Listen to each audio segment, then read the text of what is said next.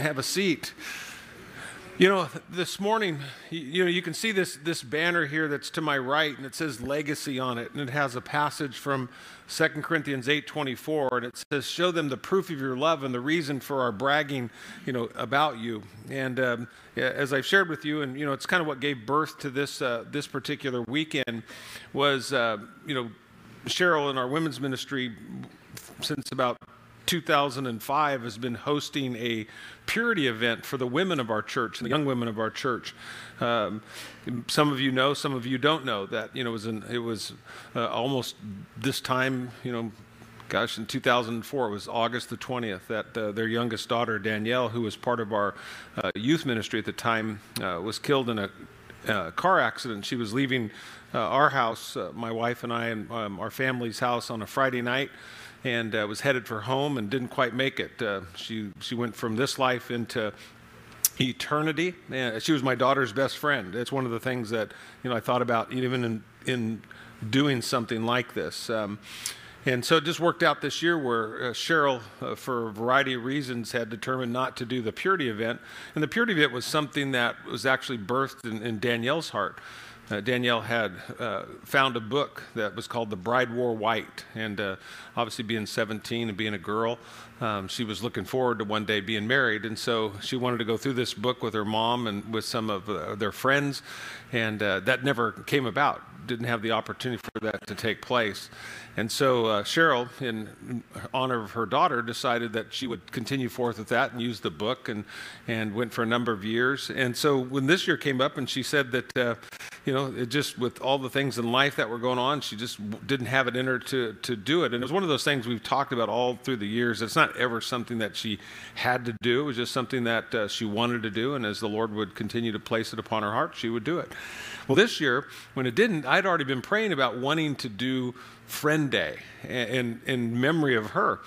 Um, and because if you had the opportunity, and you will have the opportunity, one of the neat things about, you know, the fact that, you know, as Larry mentioned, if the Lord doesn't return, you know, we're all going to meet Jesus face to face through death. And we don't need to fear death. You know, Jesus told us, He said, I'm the resurrection and the life. And He said, He who believes in me, though he were dead, yet shall he live. And He said, He who believes in me will never die.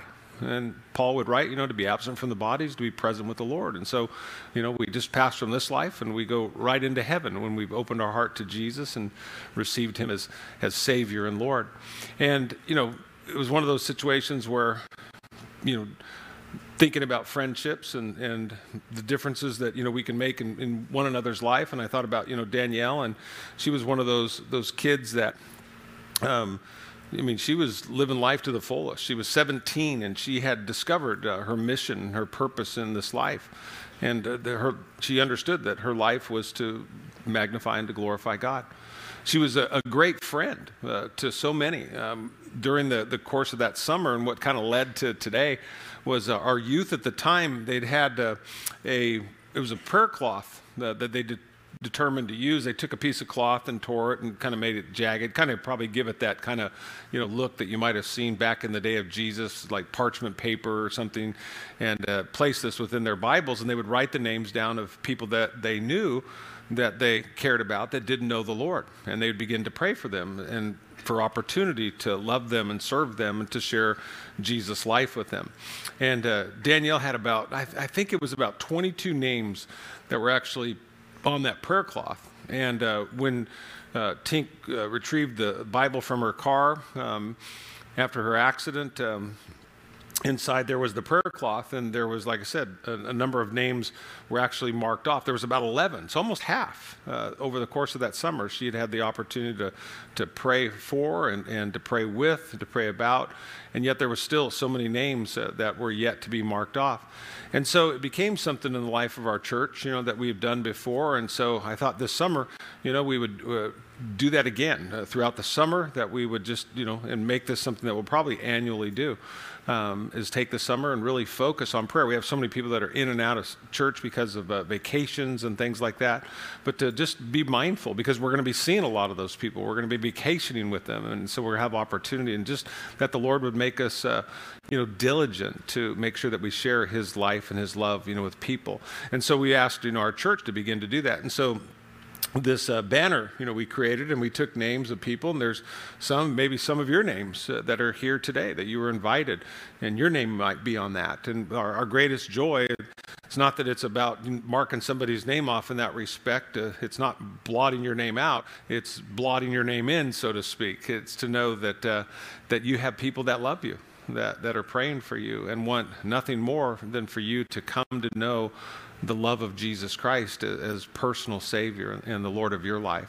You know, one of the things that, um, you know, I loved about Danielle was her ability to uh, just she never knew a stranger. She was just one of those kids and adults. She's a lot like uh, Tink, her, her dad, that can just walk into a place and, and just befriend people and make you feel at home, make you feel welcome. And uh, she could do that with young people and old people alike.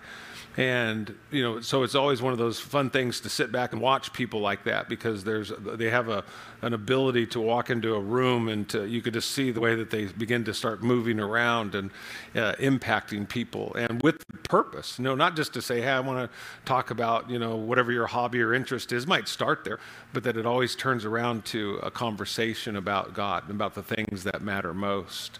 And it was interesting that particular passage of scripture, 2 Corinthians 8 24 she had that written on her wrist when the uh, fire captain, uh, who's the first responders were on the scene, went to the car. Um, he thought that she she was actually just sitting in the car waiting for someone to get her out of the car. And he, he said the fire captain walked over and tried to open the door, and it was it was stuck, but the, the glass was broke. He was able to uh, take her hand and to check her pulse. And then he realized that she, she wasn't here, that she was at home with the Lord.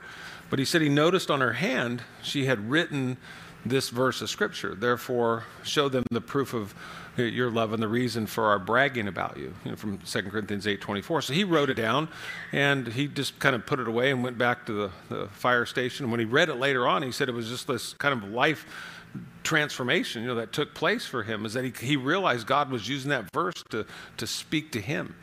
And uh, I remember it wasn't too long after that, I was back in Bay St. Louis and I was sitting with a bunch of pastors from Calvary Chapel there to uh, set up a, a base camp uh, after Hurricane Katrina where churches would go in and, and work together to try to rebuild this little community.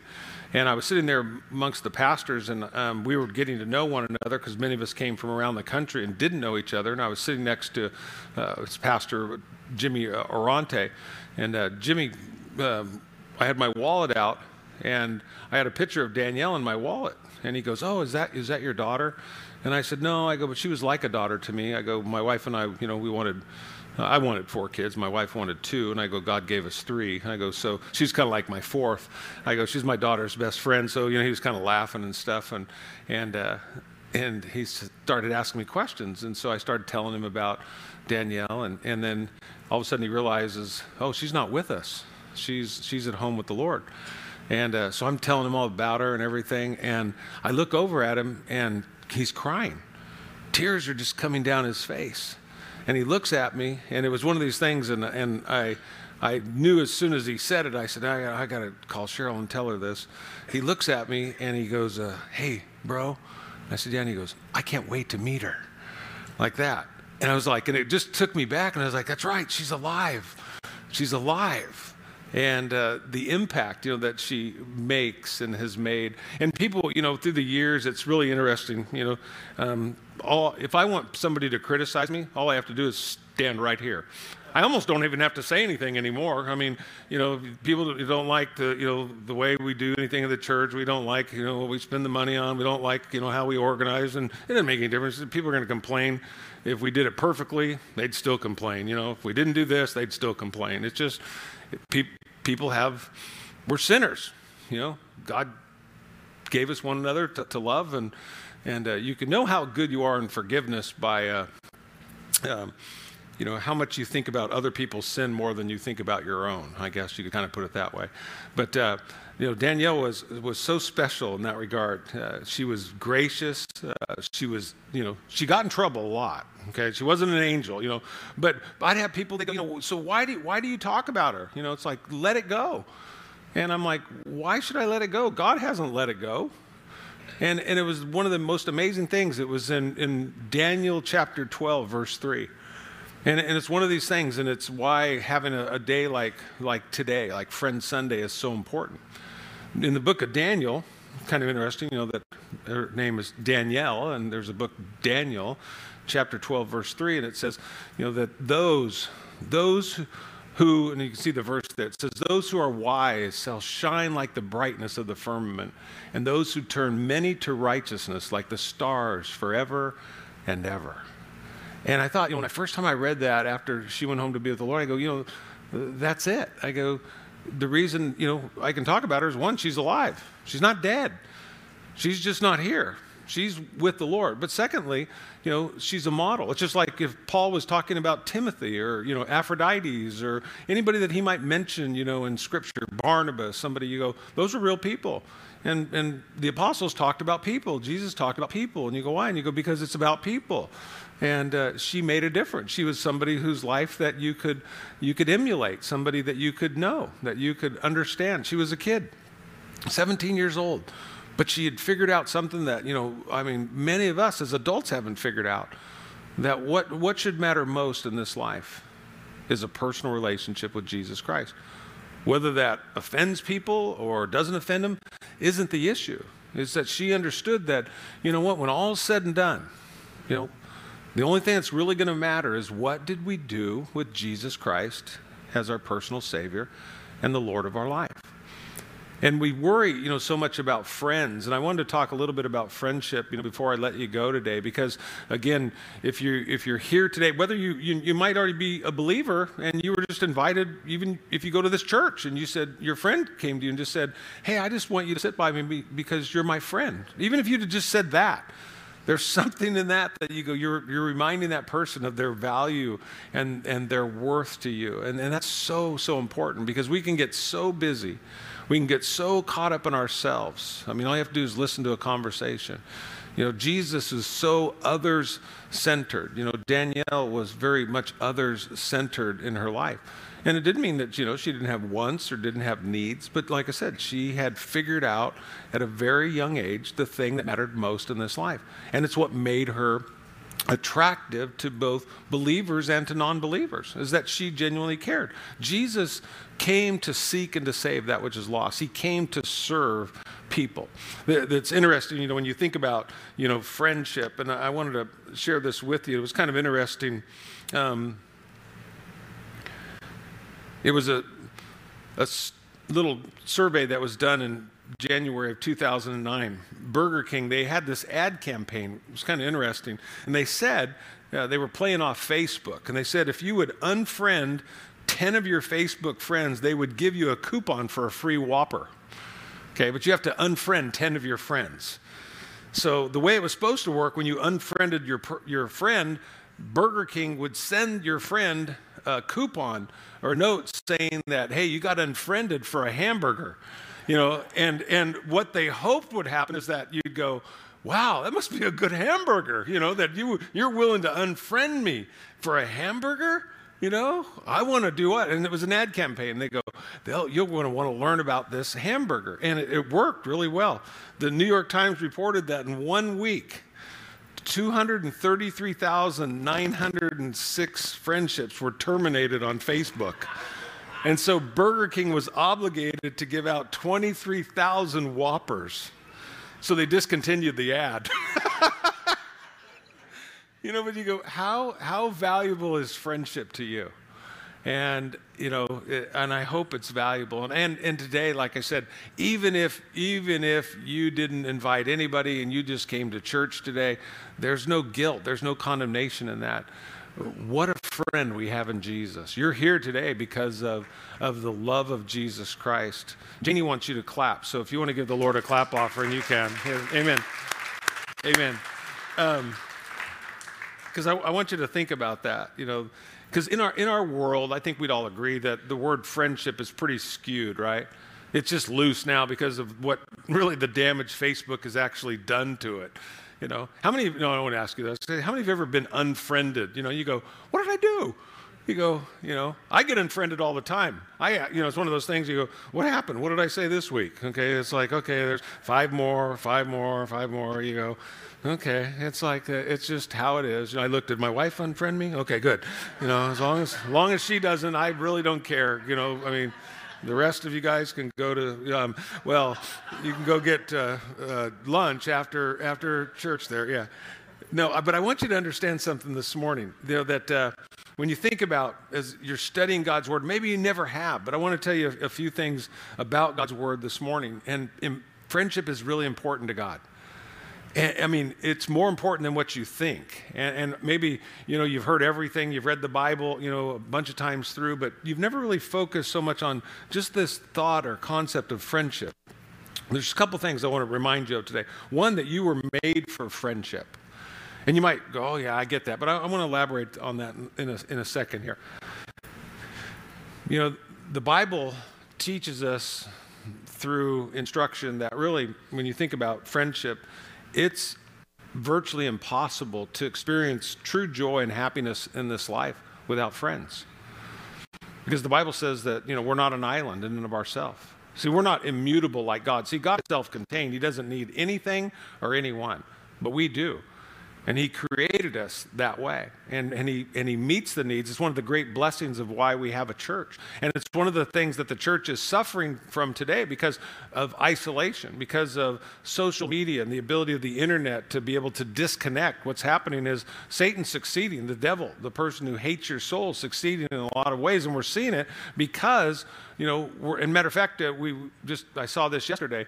Um, there's going to be a national suicide hotline that's going to become a three-digit number, just like 411 and 911. It's, it's that it's that paramount of a problem in our country: suicide, loneliness, things that that God wants to meet through the life of the church. But when the church becomes like the world, and you know it, just like I know it, you know, your social media profile and those things, it, it's not a true indicator. On social media, we present our, our, the best version of ourselves. And all you have to do is if you are over the age of 25, I can prove it to you. Because if you take a selfie of yourself, I have yet to find somebody that's over 25 take a selfie like this. It's always from this angle up here. I don't know why, but you know, but no, I do know why. And you go, because we want to present ourselves in the best light possible, right? But you think about, you know, friendship, deep friendships. The Bible doesn't even say that you should have a lot of friends. Actually, the Bible says you should have a few. And, I want to share that with you. So it, maybe take some of the pressure off you. They think, hey, the more friends you have. No, you might have a lot of in the sense of your, those friendships, but you're only going to have so much depth. We can only have so much really depth in life with only a few people. We wish that it was more, but it really isn't possible. But knowing first you were made for friendships, and then secondly that friendships make us who we are, and how important. You know, again, uh, again, it makes us or it breaks us. You might say, you know, the single greatest factor in your life apart from God are your friendships the relationships that you have with others. You get your friendships right, and pretty much life's going to go pretty well for you. You get your friendships wrong, and uh, man, you know, what is that? Bad company corrupts good morals. 1 Corinthians 15 33. Do not be deceived. Evil company corrupts good habits. Think about this, you know, with me this morning. Show me your friends, and I'll show you your future. Show me your friends, and I'll show you your future. We were all made for friendship. If you have your Bible handy, turn with me, if you would, really quick to John chapter 15. It's a, it's a chapter that deals with the concept of friendship more than anything else here. When it's talking about love, it's actually talking about friendship type love, a phileo type love. John 15, 9, it says, As the Father loved me, I also have loved you. Abide in my love. He says, If you keep my commandments, you will abide in my love, just as I have kept my Father's commandments and abide in his love. These things I've spoken to you, that my joy may remain in you, and that your joy may be full. This is my commandment, that you love one another as I've loved you. Greater love has no man than this, than to lay down one's life for his what? Friends. Yeah. You are my friend. This is Jesus speaking. He says, If you do whatever I command you, no longer do I call you servants, for a servant doesn't know what his master is doing, but I've called you what? Friends. For all things that I've heard from my Father, I've made known to you.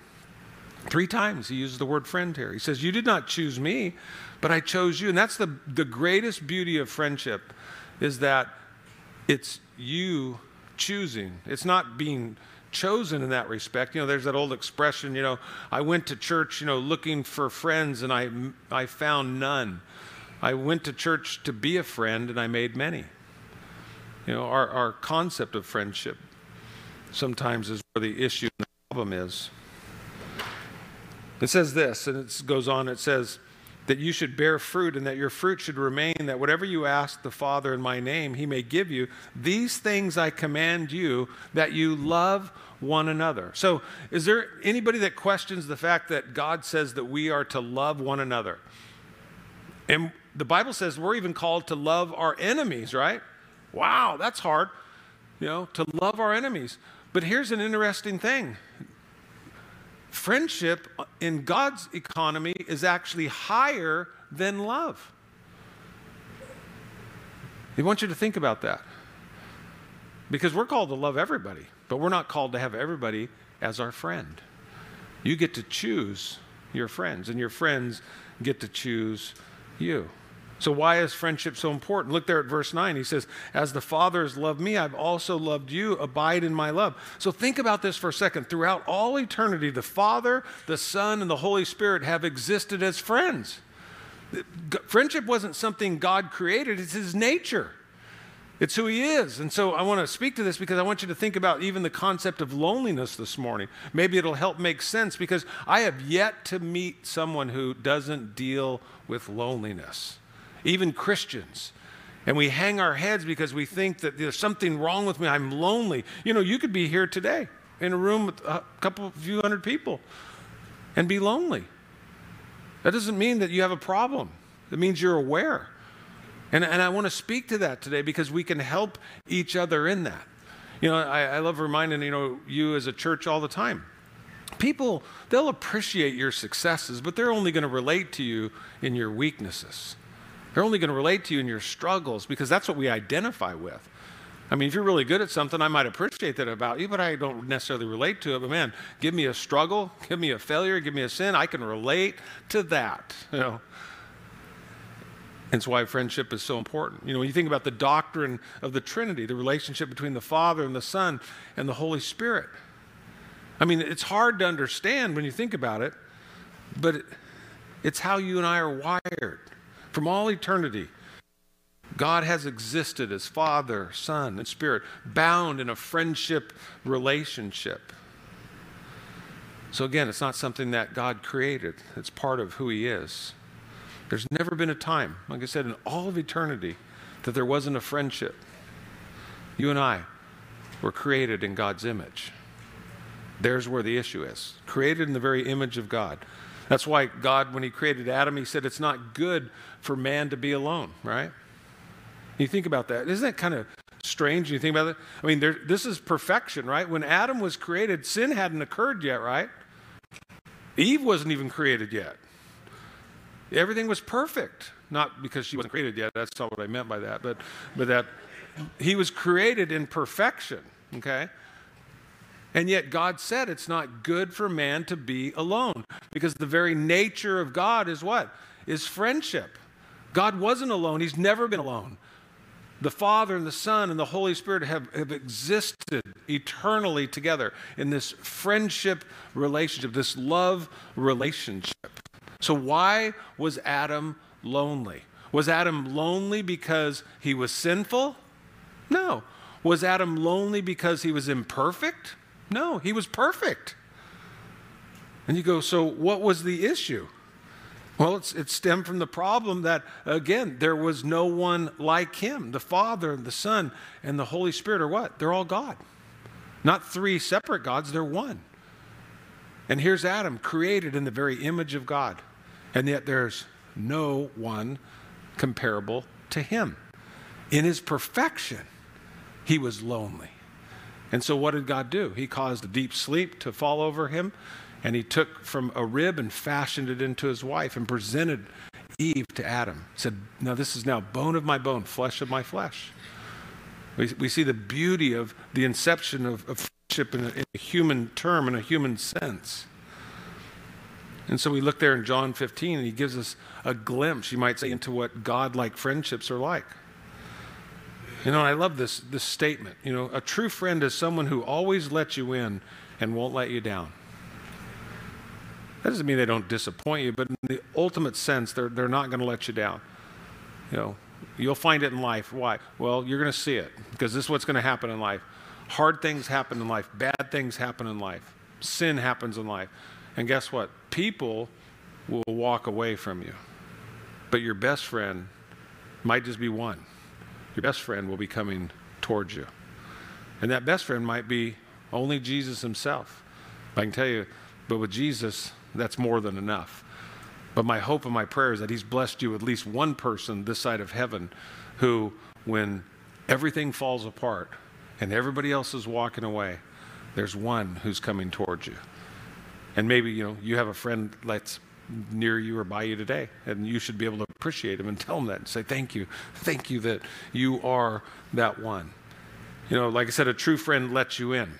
Interested in this word, you know, the Hebrew word for friendship is the same word it's for secret. And you think about this, excuse me, someone uh, you can let into the secret places of your heart, if you think about that. Secret places of your heart, place that you don't let everybody else into. Why? Because, well, for one, there's not enough room in there. You know, and the Bible also says that it's not safe. You shouldn't let everybody else in there. And why? And you can think about the promises, you know, that people make. You know, you could say, hey, I'll always be there for you. And now, is that a true statement? Can you always be there for everybody? No. But you can be there for a few people. It's like, you know, I've been sharing with our church, you know, this summer, you know, nobody can, you know, serve everybody, but everybody can serve somebody. It's just picking that person. It's like, you know, the story of the Good Samaritan, you know, finding that one person and seeing it through all the way to the end and helping them finding their healing. Man, what a difference we can make in one person's life. But you look at this, it's the difference between us and Jesus, because can Jesus meet all of our needs? Yeah. Can Jesus be there for every single one of us? Yeah. Is he available 24 hours a day? Yeah. Is he available seven days a week? Yeah. Is he available 365 days a year? Yeah. Oh, what a friend we have in Jesus. Amen. You know, and the Bible says that his the throne of God is always open. And it's a throne of grace where we can come boldly in our time of what? He says, need. Anytime that you have need. Look there back in John 15 and verse 15. He says, No longer do I call you servants, for a servant doesn't know what his master's doing. He says, But I've called you friends, for all things that I heard from my Father I have made known to you. So again, Jesus isn't just looking here, he said, for people that will just obey him, but he's looking for people who he can share abundant life with, that he can share a friendship with. The second thing, you know, as I shared, a true friend won't let you down. Look at verse 13 there. He says, back up, and he says, Greater love has no one than this, than to lay down one's life for his friend. I mean, to think Jesus was so committed to his friends that he would lay his life down, that he would die in our place. The Bible says that he, he committed no sin. But it says, but he who knew no sin became sin for us. That we, it was like trading places, might become the righteousness of God in Christ Jesus. Taking the fall for your friend? No, most of the time we're really good about what? Pointing out the faults of others. And here's Jesus who's perfect, who could have easily, you know, annihilated us. But what did he choose to do? He chose to go to the cross and, and die for us. That's the difference between Christianity and other religions. Other religions, at some point, you know, has to promote self. Christianity, we're the only religion on the face of this planet where you die for your enemies. That's what Jesus did. We were enemies of the cross, the Bible says. And yet Jesus went to the cross and died for us so that we could become friends of God. Wow, that's powerful powerful when you really think about it. Friendships matter. Why? Because we were made for relationships. You think about it, you know, the quality of our life goes up so much more when we have friends. What do friends do? They make your joys what? They heighten them. And what do they do? They lessen our sorrows. That's why the Bible says we're called to rejoice with them that rejoice. We're, we're to add into that celebration. And and And when we sorrow, we're called to do what? To come alongside each other, to hopefully lessen the blow, to be there for one another. That's the beauty of what friendships are and what friendships do. Friendships make us, like I said, who we are. Proverbs 13 20, it says, He who walks with wise men will be wise, but the companion of fools will be destroyed. You know, since friendships make us who we are, friendships matter.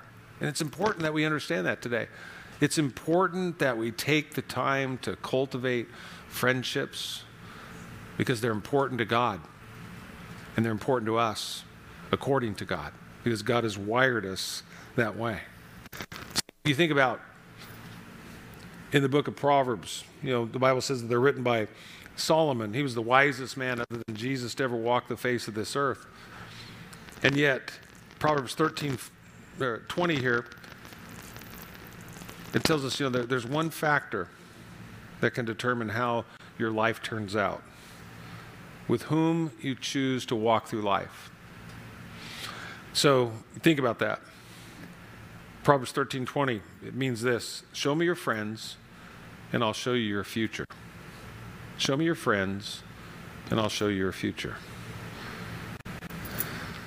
One of my favorite pastors, he likes to say it like this Your friends are the future you. And behavior scientists, they'll put it this way. Think about this for a second. This, this will get you thinking today.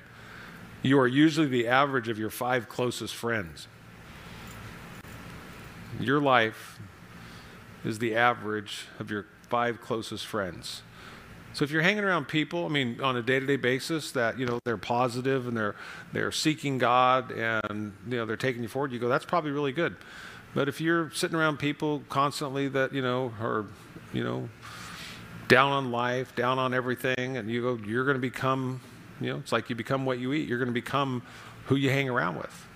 And so you can look at your life and you go, that doesn't mean dump all your friends, you know, and ask for Burger King to give you a Whopper.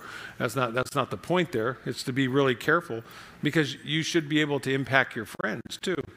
It's, you know, are they influencing you or are you influencing them? I like it. I was, I was reading this this week. It says we all have something we'd like to become. Maybe a better parent, maybe a better student or worker, maybe a, a more solid Christian. What if? What if the decision to become that was really a decision about what friends you choose? Maybe you're only one friend away from being a better parent, a better spouse, or a friend. One friend away, better or worse. Show me your friends, and I'll show you your future powerful. You know, when you think about all the different friends, you know, that we, that we need in life, you know, I share often, you know, from this pulpit, you know, that we all need a, a Paul. The Apostle Paul was someone who's wiser than us, you know, that we can, we can look to and go to and when you have trouble in life and things don't make sense. And we all need a Timothy in our life, someone who's downstream from us, who's younger, that we can take the things that we're learning in life and we can pour our life into them. And we all need a, a Barnabas. Barnabas was uh, Paul's encouragement. He was his encourager. We all need somebody in our life who's a cheerleader for us that just cheers us on. And, and it's important. But there, as we close today, I want you to think uh, around David's life here. King David himself, taking a picture of one person's life, you know, and thinking about really the three personalities that were in David's life. You know, David, the Bible says, was a man after God's own heart. David was someone that, uh, you know, God used mightily. And so if you think about this, you know, with regard to friendships, you know, everybody needs a and uh, Samuel in his life. And if Samuel, if I gave Samuel a name, I'd call Samuel the, the talent scout. You know, if you remember Samuel, the role that he played in David's life is that God had said that he was anointing the next king of Israel. And he would show Samuel who that was. And so he goes to Jesse's house and starts with his oldest son and works his way down and finally ends up anointing David. And it was, it was Samuel who saw something in David that David didn't even see in himself. I loved, you know, that when we got to do vacation Bible camp and, you know, some of the, the watching the coaches, you know, work with the kids that were out there. and to just encourage them and, and, and be able to instruct them. And then the kids looking up to the coaches and, you know, and the coaches, you can do this. And the, and the kids beginning to believe what the coaches would say is having someone in your life that, you know, is telling you the truth. They're not lying to you, but pulling out, you know, the best in you, seeing something that you don't see in yourself. And God wants to provide those kind of friends. He wants us to be that kind of friend. See, you can't do that when you're only worried about yourself. When, when the world revolves around you and you're looking for friends, you go, oh, so that they can just be there for me, you miss out on the greatest opportunity in life. See, because Jesus said it best. He said, you know, the greatest amongst us is the servant, right? The servant of all. And so I want you to, you know, think about this, you know, as we prepare to close today, you know, this first type of friend, a Samuel, someone who is looking around for the anointed of God.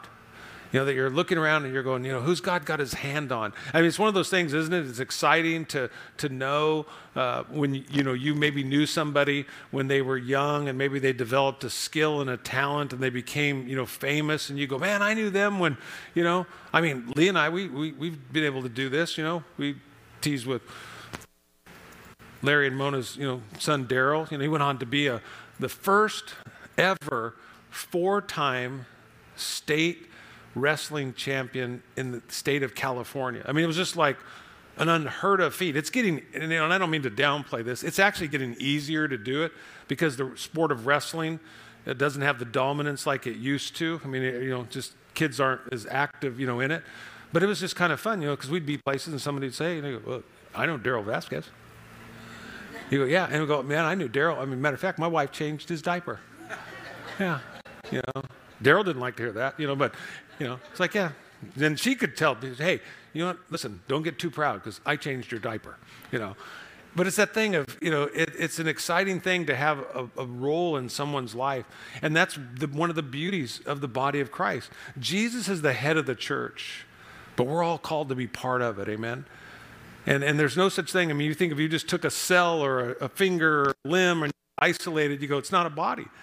Though the body is made up of many members, it's one.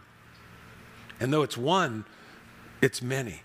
And so you have a very distinct role. You have a gift that God has given you in the body of Christ to utilize that gift in other people's lives. It's where you're going to find your value and your worth. You're going to discover that thing that you were created for. And if you're not using it, that's part of that sense of, you know, that, that feeling empty and alone and isolated because we were created for one another. Is to go, you know, yeah, does it hurt at times? You go, absolutely. Does being a friend hurt? And you go, why? And you go, yeah, because we're sinners. We're going to let each other down. We're going to disappoint one another. That's why God's called us to forgive. To forgive.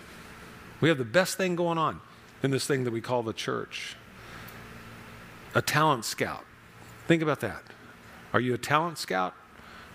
When you think of other people and you talk of other people, are you looking for the talent? Are you looking for the skill? Or are you the beatdown and the breakdown? Because I want you to think about this. You know, a gossiper, a backbiter, a murmurer, you know, the Bible says and it's a really sad commentary with regard to that. Says that Satan is the accuser of the brethren. So every time you and I enter into conversations, we're making accusations about other people, other believers. It's just like Satan was just using us as a puppet. And you go, but to be a talent scout, man, to go, I see in you what you don't even see in yourself, and to be used of God in such a profound way that it alters then human history. Most of us are familiar with the second kind of friend. I call him your, your BFF. That was Jonathan. Jonathan was David's BFF, right? He was his best friend forever. Remember, Jonathan was the heir to the throne. Saul was his father. This was a monarchy, and he would have been the natural, the heir to the throne of his father. But he recognized what? He recognized Samuel. He recognized the fact that Samuel came and anointed David, that God had placed a call upon David's life. And Jonathan recognized that. And he knew, man, we're not going to go against the plan of God. Promotion doesn't come from the east or the west. He goes, it's not going to come from my dad. We don't appoint people. You go, God does. All we do is look for the anointing. We just look to see what God is doing in people's life and recognize that and then be able to applaud it. And it's so exciting. You look at, you know, here's Jonathan. And what did he do? I love this in 1 Samuel 23 18. He said, So the two of them, David and Jonathan, says they made a covenant before the Lord. It says, And David stayed in the woods, and Jonathan went to his own house. Jonathan goes 30 miles away, and he listens intently to find out what is his father's heart towards David. Does he want David to live, or does he want David to die? And when he realized he wants David to die, Jonathan walks 30 miles to encourage his friend. 30 miles. You know, we go, oh, you know, he asks for stuff and you go, hey, can I, can you help me? Oh, man, that'd be like 10 feet. you know, my wife could be yelling in the house, honey, can you come help? Me? Oh, really? you know how far that is? Yeah. 30 miles to encourage your friend. What did I say earlier? You know, your your BFF, your best friend forever, is that one who's coming towards you when everybody else is walking away. It was really clear in David's life when everybody else was walking away and leaving David, Jonathan was coming towards him. And Jonathan had everything to lose and nothing to gain in that regard. Oh, so much to gain out of friendship. You know, it reminds me of a true story out of World War I there was a, a soldier uh, who saw on the, on the battlefield one of his comrades, his best friend, was, was wounded. And he asked his lieutenant, he said, Can I go out and can I, can I retrieve my friend? And the lieutenant said, you can, you can go out and get him because I can tell, you know, from looking right here that he's, he's mortally wounded. He's dead. It's not going to be worth, you know, going out there. And he goes, and matter of fact, if you go out there, you're probably going to get killed too. He said, it doesn't matter. And so he crawled and made his way to his friend. And when he looked at his friend, his friend looked at me and said, Man, I knew that you had come. Picks him up, takes him back, gets back, lays him down. The lieutenant reaches over, checks his pulse, and he goes, Your friend is dead. He goes, Was it worth it? And he goes, Oh, yeah. And he goes, And by the way, he says, Look, he goes, You've been hit too. And he says, You're mortally wounded now. He goes, Really? Was it worth it? And he goes, he goes, Lieutenant, it was worth it. He goes, How could it have been worth it? And he says, Because when I got there to see the look on his face when he said to me, I knew that you'd come, was all that I needed. And you only understand that if you have a best friend that you're willing to lay your life down for. And to go that I kept my, my word to my friend that I would be there. It's like a, a married couple that says, you know, for better, for worse, for richer, for poor, in sickness and in health. Hey, have I let you down? Yeah. Have we disappointed one another? Yeah. You go, but did we make it to the end? And you go, yeah, that's, that was my mom and dad. You know, it wasn't a, a perfect love story, but it ended as best friends. It's like I shared, you know, did a marriage conference a couple weeks ago. It's, you know, what, what is, you know, a great marriage is when two people decide to put on work gloves and roll up their sleeves and come out on the other side as best friends. That, that's one of the great joys that we have, church, you know, in life as the body of Christ. We're not perfect. We serve a perfect God. But people give up and quit. And, it, and it's one of those things that you go, it, and it's okay.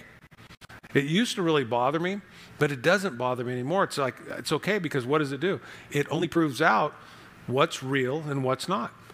You know, it's like saying, you know, some people come into your life, you know, for a season. Some people come into your life for a reason. And then there's those people that, man, they are pillars. They are there forever. And you go and praise God for them. Praise God. And you know, that's not everybody, and it's not going to be. And so, are we going to experience hurts and heartaches in this life? Yeah, we will. But I, I love, you know, when I read Ecclesiastes 4 9 through 11, it says, Two are better than one because they have good reward for their labor. It says, For if they fall, one will lift up his companion. But woe to him who's alone when he falls, for he has no one to help him up. Again, if two lie down together, they will keep warm. But how can one be warm alone? I mean, everybody needs somebody they can spoon with, right? You know, Proverbs 18:24 says, "A man who has friends must himself be friendly, but there is a friend who sticks closer than a brother." And I want you to think about that. That word sticks there, that's the same word in the Hebrew language that's translated cleaves that we find in Genesis 2. So there's kind of a, a friendship covenant that's very similar to marriage in many ways. Hopefully, you're here today if you're married. How many of you are married, by the way? If you're a married couple, well, there's a lot of you. Hopefully, you can say, you know what, I've, I've married my best friend you know, that my friend is also the one that I cleave to, but to have, you know, a best friend. And the last one, you know, I share with you is Nathan. Nathan's the most difficult, but Nathan's probably the best friend. Nathan was the prophet, remember, that came uh, to David. We might call him the loyal wounder. Or if you want to say it incorrectly, wounderer. Loyal wounderer. 2 Samuel chapter 12, verse 1 through 7, it says, And the Lord sent Nathan to David, and he came to him, and he said to him, There were two men in one city, one rich and the other poor. The rich man had exceedingly many flocks and herds, but the poor man had nothing except one little ewe lamb, which he had brought and, and, and bought and nourished it. And it grew up together with him and with his children. It ate his own food and drank from his own cup and lay in his bosom, and it was like a daughter to him, sick. It's a lamb says, And the traveler came to the rich man who refused to take from his own flock and from his own herd to prepare for the wayfaring man who had come to him. But he took the poor man's lamb and prepared it for the man who had come to him. So David's anger was greatly aroused against the man. And he said to Nathan, As the Lord lives, the man who has done this shall surely die and he shall restore fourfold for the lamb because he did this thing and because he had no pity. It says then David, Nathan said to David, you are the man. You have a friend like that? A friend that, remember, because David's king. David has this thing called the golden scepter. And if he doesn't put out the golden scepter to Nathan, the king's guards are instructed to kill that man. Nathan was willing to risk his life for his friend because he saw what sin was doing to Nathan's life. He saw that it was destroying him from the inside out. The psalmist says that his bones were waxing within him. There was no joy, there was no peace in his life. And so Nathan came to him, risked his own life for the sake of his friend. And when that happened, David repented. He turned back to God. Faithful are the wounds of a friend, the Bible teaches us. But deceitful is the kiss of an enemy. Man, you see it. There's so many in the church that are just, you know, like Judas. You know, not a whole lot of Nathans, though. Yeah, not a whole lot of Nathans. It's a kiss to your face and a knife in your back. And you go, but it's part of life. It happened to Jesus. It'll happen to me. It'll happen to you. But to have a friend, to have a Samuel, in your life, to have a Jonathan, to have a Nathan, man. And more important, to be those things to one another. Oh, what a friend we have in Jesus, because guess what? He's all those things. He's all those things and more to you. Everything that you have need of today in a relationship, in a friendship, you can have with Jesus Christ. He wants a friendship with you. But it's up to you and it's up to me to open up our heart to Him.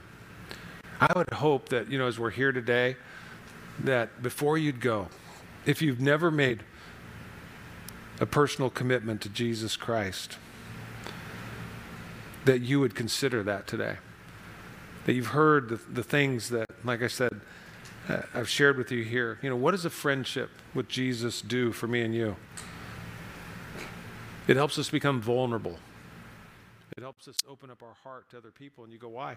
And you go, because if I know the God of heaven loves me and accepts me and won't reject me, then you go, what can the world do to me? What do I have to worry? Because I'm confident because I have someone that, you know, if everybody else rejects me, guess what? I still have one that never will. He said, I'll never leave you. I'll never forsake you. He will not turn his back on you. Go back to John 15, 16. He said, You didn't choose me, but I chose you. I chose you. You know, and it wasn't like, you know, a Disney movie where, you know, Jesus looked under, you know, you know, your life and, you know, this dirty layer and he saw this inner beauty. Jesus looked uh, under the layer of your life and guess what he saw? ugh, ugliness, sin. And guess what? He loved you anyway. And you go, so how does that make me vulnerable? I go, well, if God already knows everything about me and He loves me, then why am I afraid of Him? Why am I afraid to turn away from Him? Why would I turn away from Him? You go, I wouldn't. And, but I'm afraid to tell you who I am. I'm afraid to be vulnerable with you because why? Because you might reject me. But Jesus won't reject you. That's so important that you understand that. Bold print, you know, I have my notes, says, because someone more important than anyone else has saw the real me, the real you, and he's loved us with an everlasting love. And yet our sin keeps us from having a friendship with God. And so he invites us today, and I want to do that as we close. Maybe you're here today and you'd say, you know, Pastor Mike, you know, I don't have a personal relationship with God. And I get it. I haven't been friends with God. You know, because friendship's really easy. You go friends with somebody that you, you, you know, I love that expression that says a friend is someone that you enjoy talking to. Your best friend is who you can't go without talking to. It's such a difference that Jesus would become our best friend. And he wants to have that relationship. We call that prayer. You can talk to him every day. And he can talk to you every day as you open up the Bible. That's his word, that's his voice to you. And he'll give you direction in your life. You might be here today and you go, man, I could use a, a good friend. Well, I just want you to know what a friend we have in Jesus. Don't miss the opportunity to open up your heart to him. And then the great celebration that we have, you know, the Bible says that, you know, there's a rejoicing in heaven over one soul that repents and turns to God. It's one of the great blessings of having a, you know, free taco lunch afterwards. Sit around, fellowship with one another. And if you've come to know Jesus as Savior and Lord today, is to get around from person to person. Hey, guess what? Brother, brother, I can call you brother today because we are brothers and sisters. Sister, uh, in Christ Jesus. Not because of anything that you've done, but because of what Christ Jesus has done for you. Amen. Something to celebrate when we open our hearts to Him. I just want you to know, you know, Lee and I, you know, as a as you know, pastor and my wife in this church. I mean, I'm so thankful for the friends that God has given us, you know, here, and uh, you know, I, I, look forward to the new things that God's doing. Uh, so many, you know, exciting things, new and exciting things that the Lord's doing in the life of our church, and you know, a lot of times it's through new people. You get to a place, and you know, people, for whatever the reasons are, you know, God does what he does, but you know the, the great joy of, of, being in Christ Jesus is, you know, the mercies of God are new every morning, and great is His faithfulness. Amen. And if you're here and you're going, man, you know, I would love to get involved. I'd, you know, I'd love to, you know, get plugged in. I just want you to know that there's a place for you. And and really, you know, what I love most about this church is there's just a lot of people that are here that are just good friends. That more than anything else, we're not perfect. Uh, we fail. We make mistakes. But when all's said and done, you know, that you know, when everybody else is running away, there's a few people that you'll find that you know you can count on. They'll come, they'll come running towards you, and I'm glad that uh, we have those kind of people, those kind of friends in this church. And so, on behalf of Lee and I, I just want to say thank you, thank you for being my friend, for being our friends, and we we love you guys and and uh, enjoy getting to have some lunch today. So I pray that uh, as the worship team comes, we're going to close in prayer, but uh, that you don't have to hurry out, that uh, you can stick around. And if you, like I said, have never, never opened your heart to Jesus, and maybe again you came with a friend today, and you're you're curious, you can come up here and you go, "Is my name on that on that banner?" And if it is, and and you've received Christ, uh, we can take a, a, sharpie and mark that thing out, and let us know that uh, you have come into the family of God. And we want to help you take those, those next steps.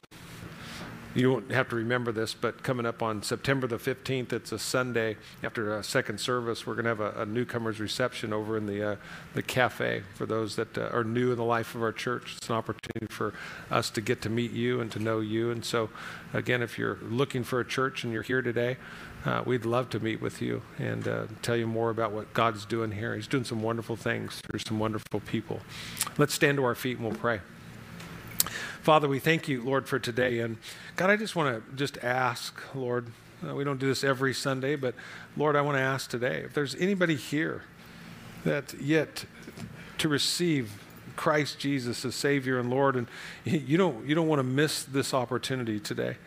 Uh, you have been prayed for. You, you know, as you're standing here in this sanctuary, that God is tugging on your heart. Uh, you know that you need to turn from your sin and you need to find that forgiveness. Like David, you have uh, tried to hide, in a sense, from God, but uh, and it's not that everybody else in the world knows what's going on, but you know.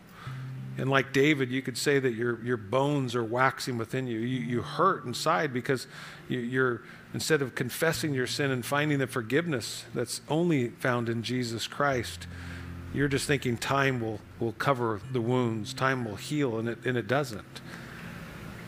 It pops up somehow, some way. But you're here today, and the Bible says that we must be born again. And, and there's something in your heart that says, man, if I could start over today, if I could start fresh today, I would gladly, gladly open my heart to Jesus. And I want you to know you can. That's what coming to Christ is all about, is being born again and having our sins washed away and being a, as the Word of God says, a new creation in Christ where old things have passed away and behold, all things have become new. And I just want to give you that opportunity today. If you're here and you'd say, Pastor Mike, pray for me. Because that's what I'm doing. I'm opening my heart to Jesus and I'm inviting you, Lord Jesus, to come in and be my Savior and be my Lord. Wash me and cleanse me. Bring that joy that only you can bring into my life. I need you. I, I want you as my friend. I need a friend, Lord.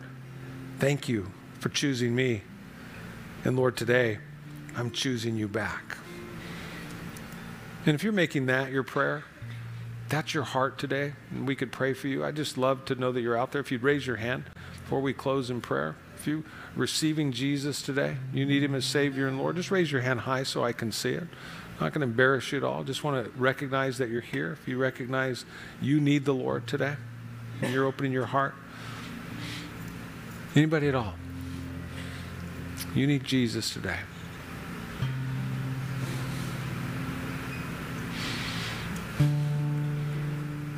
Raise it high. Oh, what a friend we have in Jesus. I see your hand back there. Thank you for that. Anybody else?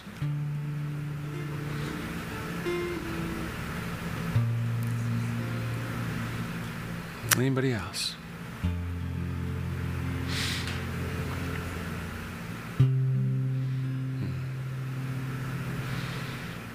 Hmm. Father, thank you. Thank you for one. We sing that, Lord, as a worship song, that you would leave the 99 and, Lord, you would go after the one. The price you'd pay, Lord, for one soul, your precious blood, or so much more than silver and gold. Lord, we celebrate you. We celebrate your love. We celebrate your forgiveness. And thank you, Lord, today. Thank you for the reminder of the gift of friendship. Lord, may each of us, Lord, as we leave this place today, have a desire, Lord, not just to enjoy a sweeter friendship with you that, Lord, you've made possible, but Lord, let us be a better friend than what we are even today. Have your way in each of our lives, Lord. Fashion us for, Lord, those things that you desire for us. Bring glory to your name, Lord. Thank you in advance for just a sweet time of fellowship that we can enjoy after church here today. Thank you for those that, Lord, have prepared it. Thank you, Lord, for those that'll stick around and just enjoy a time together. Lord, may it be, may it be something that, Lord, is meaningful not just to us, but, Lord, to you. May it magnify the name of Jesus in this place. We love you so much, Lord. And we thank you, Lord, praising you for one another, Lord. As we pray, we do in the wonderful name of Jesus. We all agreed this morning saying amen.